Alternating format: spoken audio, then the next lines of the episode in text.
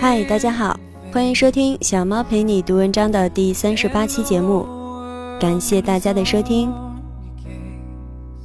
小猫的这个节目是希望能够与大家共同分享一些有价值的文章，透过它们品味生活，分享一些温暖与快乐。文章的内容大多来自网络，我会在每次读文章之前说明它的出处。在这里，非常感谢原作者给我们带来的精神财富。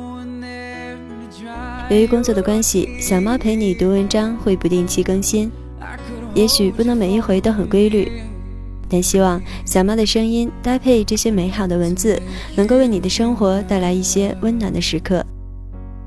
也希望喜欢的同学能够对节目留下宝贵的意见，小猫也在努力的成长。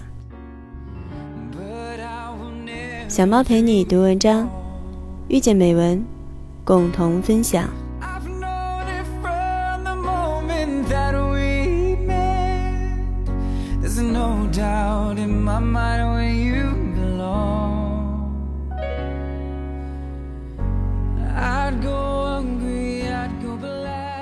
一分耕耘，一分收获。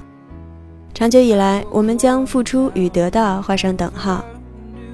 这话细细品来确实不假，但为什么有那么多的人看起来已经很努力了，但仍然没有取得自己想要的成绩、财富或成功呢？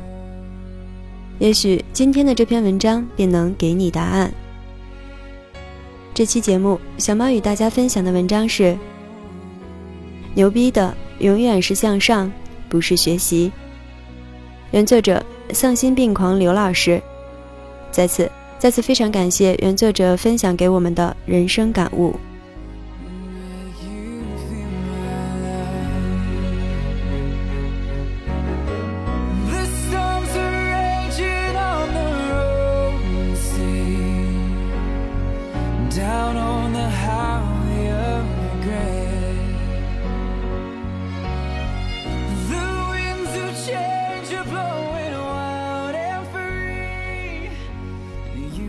牛逼的永远是向上，不是学习。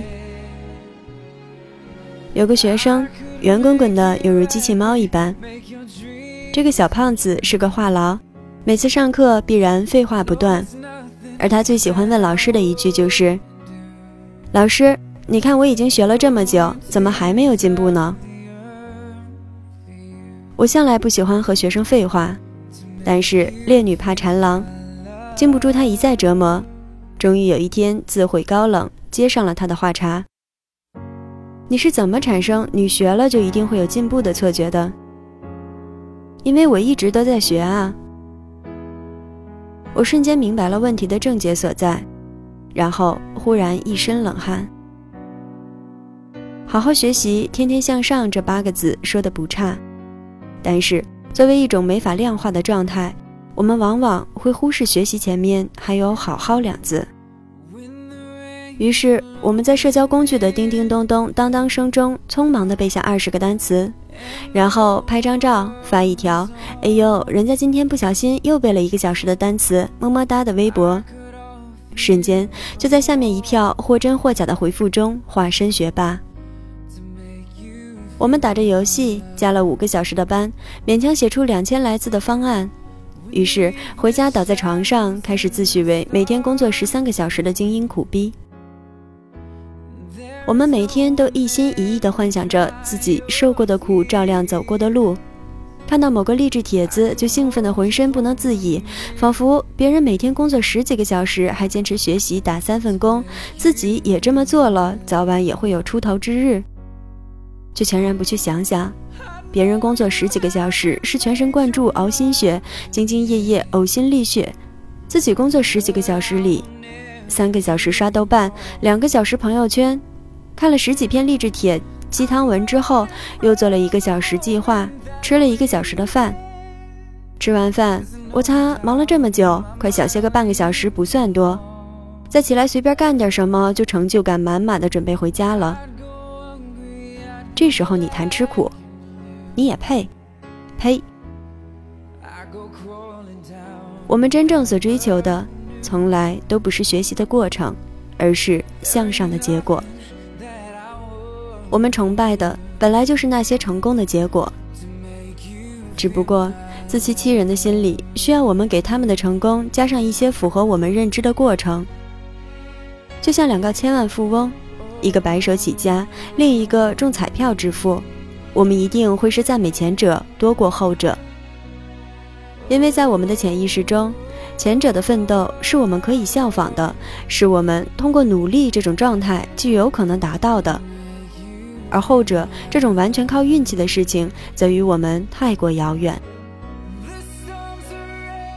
所以，我们与其说是在努力，不如说是在欺骗，在欺骗自己。只要流了一样的汗，只要加了一样长的班，只要看了一样久的书，我们也会像那些故事里的人们一样成功。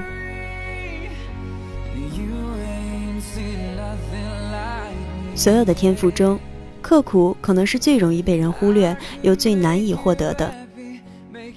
这代表着你要忍受经年累月的孤寂，连续几个甚至十几个小时集中注意力，面对着层出不穷的难题，仍要保持旺盛的斗志。尤其是在你完全无法预知成败的情况下，面对那些可能到来的嗤笑、流言和冷眼。仍然能够坚持自己的选择。真正的勤奋，不是几百条打卡的微博，不是几个哭诉发愤的帖子，不是你每天迟迟不关的灯，不是你手机上凌晨四点这个城市的太阳。它是绝望，一种巨大的、深沉的、压抑的绝望，是命运给予你最沉重的考验。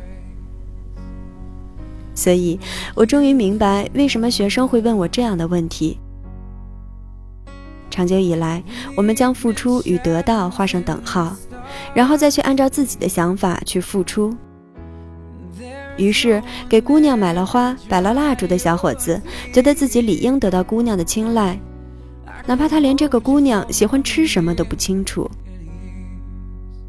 于是，坐在书桌前，每天苦熬十几个小时的学生，觉得自己理应拿到一份好成绩，哪怕他十几个小时一直在转笔发呆和同学扯淡。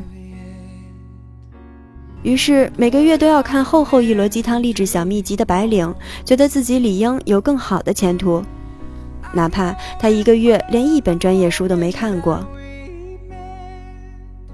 所以，这些人都理直气壮地告诉你。我努力了，所以，我应该得到。殊不知，牛逼的永远是向上，不是学习，以知自勉。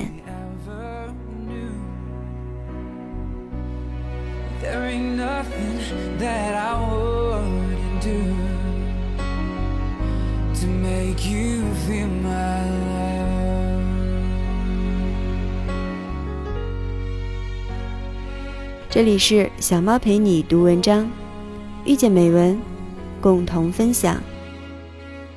这期的节目就到这里，感谢大家的收听。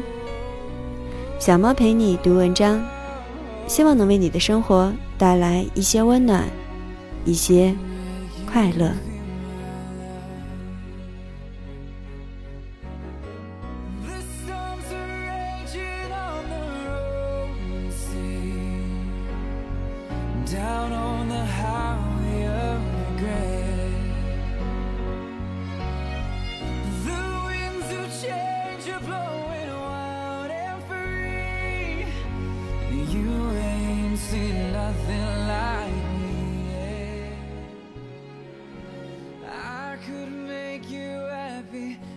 your dreams come true.